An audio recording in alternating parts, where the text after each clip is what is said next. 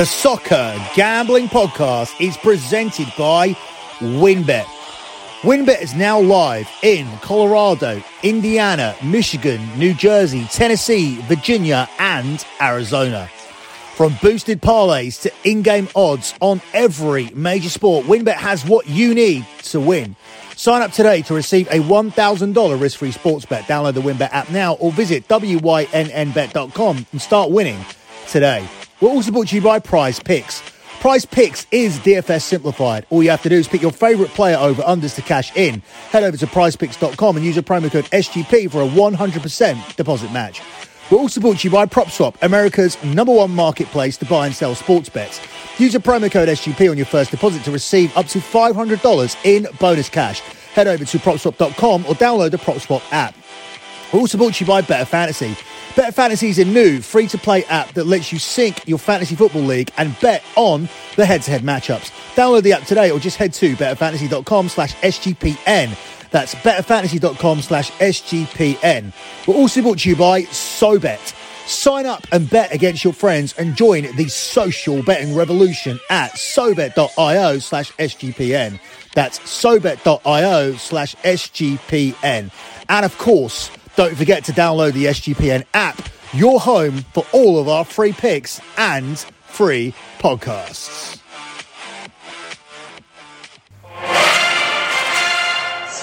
Newcastle United. Well, this is the place to be. The hottest ticket in town. The place to be in the Premier League this weekend. A sight most never thought they would see again. Cristiano Ronaldo walks out of the Old Trafford tunnel wearing the famous red shirt of Manchester United again. Back into his kingdom to add to his legend. Newcastle looking to try and keep Manchester United out here. There's plenty happening inside the box, and the header drops wide. Rafael Varane made his way forward, and on his home debut, he was looking to write the headlines. Matic hangs out a boot, and again, there's Pogba.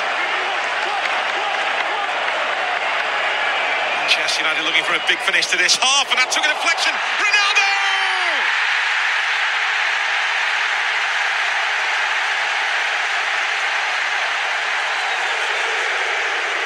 He only does Hollywood scripts. One of the greatest to ever grace this famous pitch has returned to add to his legend. Old Trafford rises up. The phenomenon that is Cristiano Ronaldo lives on at Old Trafford.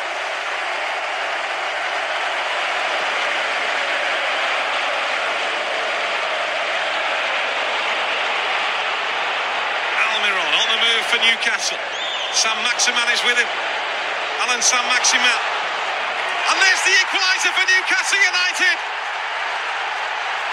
Manquillo striking home. Party gate crashed. Newcastle aren't just here to stand aside and welcome Cristiano Ronaldo home.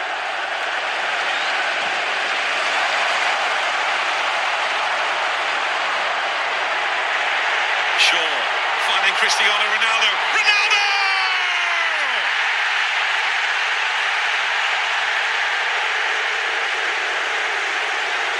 That's the dream! A goal in front of the Stretford end! We are in the presence of goal scoring greatness. There's Paul Pogba. Bruno Fernandes!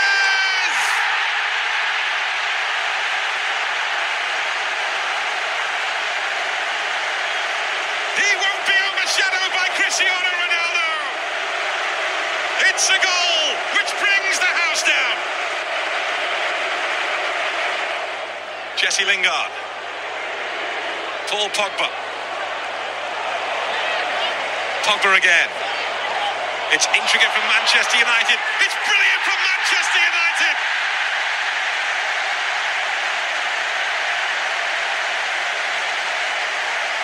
Jesse Lingard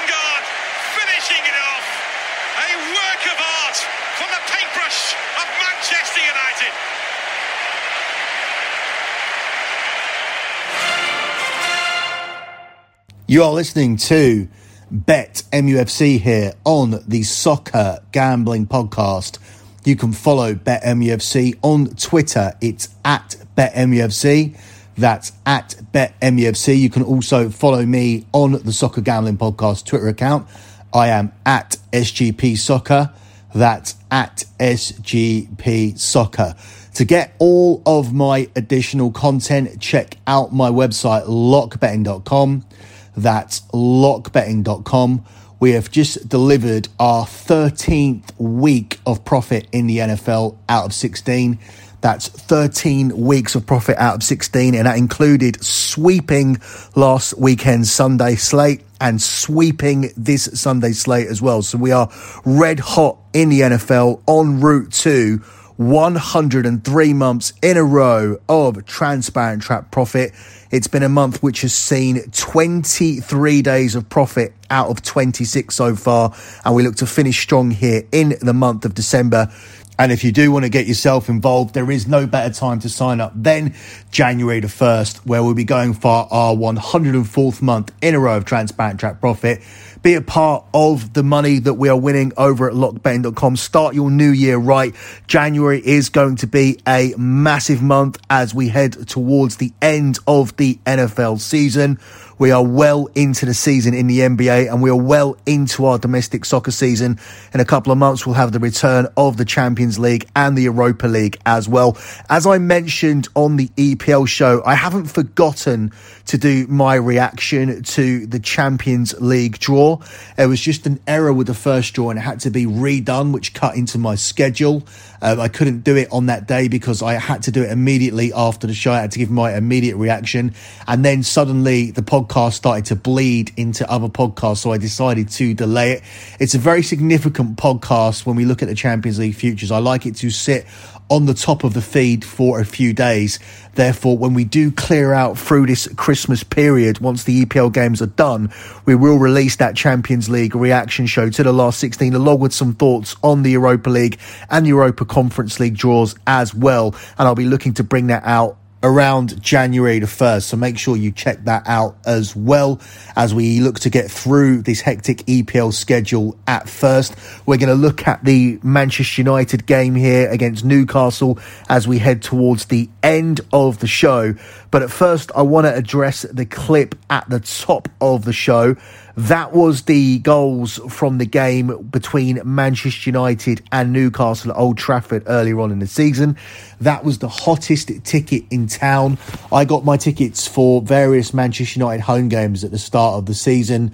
Post pandemic, I wanted to go as much to as much football as I possibly could and that meant I immediately booked up the first eight or nine Manchester United home games, and that included getting a Newcastle game suddenly my £58 Manchester United ticket was going for three or four grand in the black market, in the tout market, because we had signed Ronaldo and that was going to be his debut game. And it wasn't going to be televised. There was no way to secure any kind of TV deal. The rights deals had already been done. Therefore, all of the Sunday, Monday games had been allocated. BT had chosen their games. Amazon don't come in until Christmas. Sky had chosen all of their games. Therefore, you ended up with a Manchester United Newcastle game on a 3 p.m. kickoff on a Saturday with Ronaldo's debut and nobody having the TV rights to it, hence increasing the value of that ticket. I didn't end up selling my ticket in the end. I went with my son and we watched the dream debut for Manchester United's Cristiano Ronaldo or re-debut of Ronaldo as we won 4-1 against Newcastle and look like genuine contenders for the Premier League.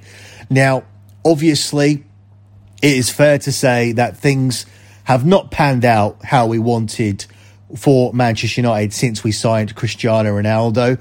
A record of nine, seven, and four tells you that, and the fact that we have sacked Ole Gunnar Solskjaer as the Manchester United manager and now have Ralf Rangnick in temporary charge. Ralf Rangnick has started unbeaten, and Manchester United are actually unbeaten since we lost Ole Gunnar Solskjaer, winning four and drawing two. But where are we really at? Well, in my opinion, the Ronaldo signing I would have to say hasn't really worked. Now, I think this is a pivotal point to look at it as we face Newcastle again. This is the odd thing about the, the Premier League. We're not playing Leeds again, who we started the season against. We are playing Newcastle again, who we didn't play that long ago. The season computer throws up these weird order of fixtures where we only seem to play Newcastle a couple of months ago and we are playing them again. But that's not really a, a big point here. It's a game where you can reflect on things where you look at last time you played Newcastle and where you're at and what the hopes and the situation was. And you look at this game here where you've lost the manager, you've got Ralf Rangnick in charge of your team, and realistically, you are out of the Premier League title race already. You also need to realistically ask the question of has this Cristiano Ronaldo signing actually worked for, for Manchester United? Well, if you look at the the, the individual record of Cristiano Ronaldo, if you look at the stats, then then yes, it has worked, but it's worked mainly for Cristiano Ronaldo. There's no doubt about it. He's got some key goals in the Champions League, and had we not had Ronaldo there, we may not have gone through. But has it been too much of an issue to integrate Ronaldo into the team? Was it a massive disruption? If you listen to the ex Juventus players who have spoken out against Ronaldo, uh, when you're looking at Buffon and looking at current player like Bonucci, they've said that Cristiano Ronaldo was a disruptive influence. Yes, he scored many goals, and yes, Juve did win titles while he was there. But now that he's gone, they're saying that he destroyed the infrastructure of Juventus as a team. For me, I think that's weak coming from players of that caliber. I think they should be big enough to to be able to integrate Ronaldo into their team and take the reins, especially when Ronaldo was just coming off his peak. There's no doubt that he peaked in between his move to Manchester United and Real Madrid. He was in his peak years in his last couple of years at Man U and then got even better at Real. And Juve didn't get him at his peak, and we certainly don't have him at his peak now. But it was at the end of his Real Madrid career where he started to evolve into a centre forward. And the Juve Cristiano Ronaldo was a very, very different player. That was an out and out centre forward. That isn't what Manchester United had. That isn't what Real Madrid had at the beginning. And this out and out centre forward is simply there to score goals. And if you want those goals, if you want those 30 goals that he delivers, you need to find a way to get him into the team. I don't know if Manchester United have solved that even at this point in the season. And I don't think by the time we do, it's going to be much use to us. I don't think this is a season where we're going to win the Champions League, although that does offer us our best opportunity to win a major trophy if you don't consider the FA Cup to be a major trophy. I don't. I don't think it will be a good enough season if we win the FA Cup and finish in the top four, although it would be an improvement on what Ole Gunnar Solskjaer achieved there. Arguably, you could argue that that getting into the Champions League, whether it be second, third, or fourth, and winning an actual trophy is better than what Ole did by finishing second and not winning a trophy and, and losing a Europa League final. All of these things are debatable and it depends on what your opinion is. But in my opinion, I wouldn't be entirely happy with the FA Cup and uh, and finishing fourth in the league, looking at the expectations at the start of the season. And the expectations were raised by two signings that made more sense, the likes of uh, Rafa Varane coming in and sorting out that, that back four. And that is a big signing for us still to this point. I think that's been successful. If you look at the number of goals conceded without Varane in the team, he has made a big difference. That has been a successful signing. As for Sancho, I would say that has been a massively unsuccessful signing at this point. But how much was he disrupted by the, the signing of Christian Cristiano Ronaldo when we were going to play with the original front three of Greenwood, Sancho, and Rashford, which would have given us a lot of pace, with Cavani being the spare man who could come in and out. Ronaldo completely changes that that philosophy and the way that you play the game and the way that you intended to set up on the counter uh, based on what you did successfully last season, and especially developing that unbelievable away record that Ole Gunnar Solskjaer had. Ronaldo was a disruptive factor in that. So when you had to completely change your style of play to integrate them, there is something to these comments that the Juventus players have made. Although I do think at their level, their professionalism should be a lot higher. And I don't think it is entirely necessary for these things to be said. But we'll just gloss over what these players did say. We'll start with uh, with Buffon. Buffon turned around and said uh, Juventus had the chance to win the Champions League the first year he arrived, which was the year I was at Paris Saint Germain, and I couldn't figure out what happened. He's talking about Ronaldo here. When I returned, I worked with Ronaldo for two years and we did well together, but I think Juventus lost that DNA of being a team. We reached the Champions League final 2017 because we were a side full of experience, but above all, we were the single unit and there was this competition for places within the group that was very strong. We lost that with Ronaldo. And this is off the back of in October, Juventus captain Chiellini criticising Ronaldo for his departure from the club in August. And he labelled Manchester United a club that are more focused on the present. So, they are the the criticisms in a nutshell that he's had from Juve. Obviously, you look at Manchester United and you see that this hasn't been a successful season. Going 9 7 and 4 since Ronaldo came along wasn't really what we intended when we signed him. And a lot of that has been padded by Michael Carrick and Ralf Rangnick taking over from Ole Gunnar Solskjaer. So We'll never know the answer if the signing of Cristiano Ronaldo did cost Ole Gunnar Solskjaer his job but I don't think anybody was expecting that last time we played Newcastle and uh, romped to a 4 1 victory, and all things looked rosy in the garden, and it looked like Manchester United had signed the, the player that was going to carry us to the Premier League title, or at least having some kind of challenge. But as we look at the league table at the moment, and I understand Manchester United have games in hand, which will hopefully take us back into the top four, I think that is going to be our maximum expectation from the Premier League this season, as we are currently out of the title race, and we would need some kind of miracle with us going on a incredible run under Rangnick and uh, a number of points being dropped all over the place by the likes of Liverpool, Chelsea, and Manchester City for us to get back in the hunt. So, what can we do realistically under Rangnick? Well, all looked well off the back of that 1 0 win against Crystal Palace. And I tried to play down expectations because I knew it was just a 1 0 win and uh, it wasn't nothing to overreact to. I also likewise didn't really have a massive reaction to the young boys' performance either. That was our B squad. I think the one thing I took away from that was the fact that our squad wasn't very strong. It certainly wasn't as strong as the likes of a Manchester City when you're looking at those players going in and not being able to beat a young boys team that didn't really have too much to play for. I know they had a vague chance of qualifying for the Europa League. And in the end, actually, had they beaten Manchester United, they would have got through to the Europa League because Villarreal did upset Atalanta and young boys having that win against Manchester United would have put them in the third place. So it wasn't really nothing to play for. But I don't think even if young boys have a low to play for, even if they're playing for their lives, they should be able to compete with Manchester United, be it us playing our full team or our rotated squad. Those are the players that should be competing for positions, and every position should be competitive like it is for Manchester City. And I just don't see that at Manchester United. I think that made a good case for why Ole Gunnar Solskjaer wasn't rotating the squad. Ole Gunnar Solskjaer really seemed to only pick between the same 13, 14 players. And um, that was evident why when we couldn't beat Young Boys. So I still didn't really judge Rangnick or base too much off the back of the fact that we did a lot of things well in the Palace game and didn't look very good in the Young Boys game. But I do judge him for that Norwich City performance. That was one of the poorest performances of the season. For Manchester United to go away to Norwich and escape with a win via a penalty, for me, that was a very, very alarming result. Even made more alarming by the fact that Arsenal have gone away to Norwich today and won by five. Now, I'm not saying that everybody needs to go away to Norwich and make it look like an NFL blowout but it does say a lot when Manchester United not only don't go there and put up a big score like Arsenal, but they really struggled throughout the game. There were chances in that game for Norwich to, to go ahead before Manchester United got the lucky breakthrough via a penalty. So that was a very, very disappointing and eye opening performance.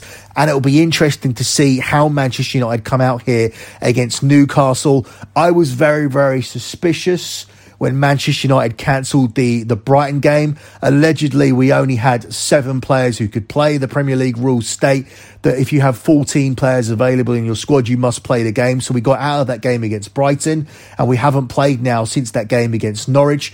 And for me, I would feel like Manchester United almost wanted this to happen. A lot of the way that Ralf Rangnick wants to play can be taught and executed in the training ground in terms of winning the ball back as quickly as possible, which means there'll be a heavy emphasis on being able to press properly and being able to tactically press. And that's in addition to how to get the ball forward quicker and how to have a shot within 10 seconds of being in your opponent's third.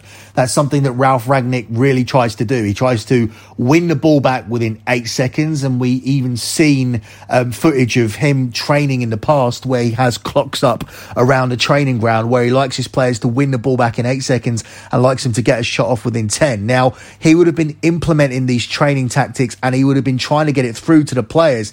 And there now is really no excuse. The Ralf Rangnick way although it doesn't take just two weeks to get players to play a certain way, he is going to need game times. But now I think the players will be much more ready given the time they've had. Yes, I understand the training ground was closed and I understand certain players had COVID. But I also truly believe that Manchester United would have had a solid 10 days to a week to prepare for this upcoming game against Newcastle. And look, it's Newcastle. They're a team desperately looking to sign players in the January transfer window. So Eddie Howe can put his own mark on this team and he can use the new newly inherited riches of Newcastle to rebuild this team and hopefully lead them to survival because they could be the richest team in the world playing in the championship next season unless things improve. And at the moment, before they can do that, despite the fact there has been some improvements, they are a sitting duck. And Manchester United playing at their best with everything Ralf Rangnick wants implemented effectively over this last one or two weeks without any games to distract them.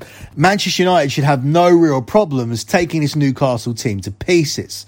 Looking at the uh, the odds here for this game, it plays out tomorrow night, eight o'clock UK time, three pm East.